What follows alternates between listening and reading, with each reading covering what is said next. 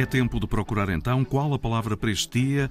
Hoje, terça-feira, o que é que temos, Mafalda Lopes da Costa? Temos a palavra farmácia, que é a ciência e arte de preparar e conservar medicamentos. É também um estabelecimento onde se preparam e vendem medicamentos, além de substâncias para uso terapêutico, cosméticos, produtos de higiene, etc.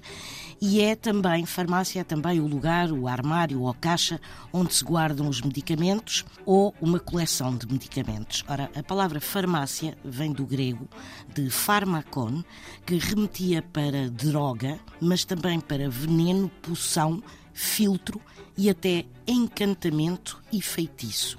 E deriva de farmaqueia, que é o uso de drogas ou remédios, e farmaqueus, que era aquele que preparava remédios.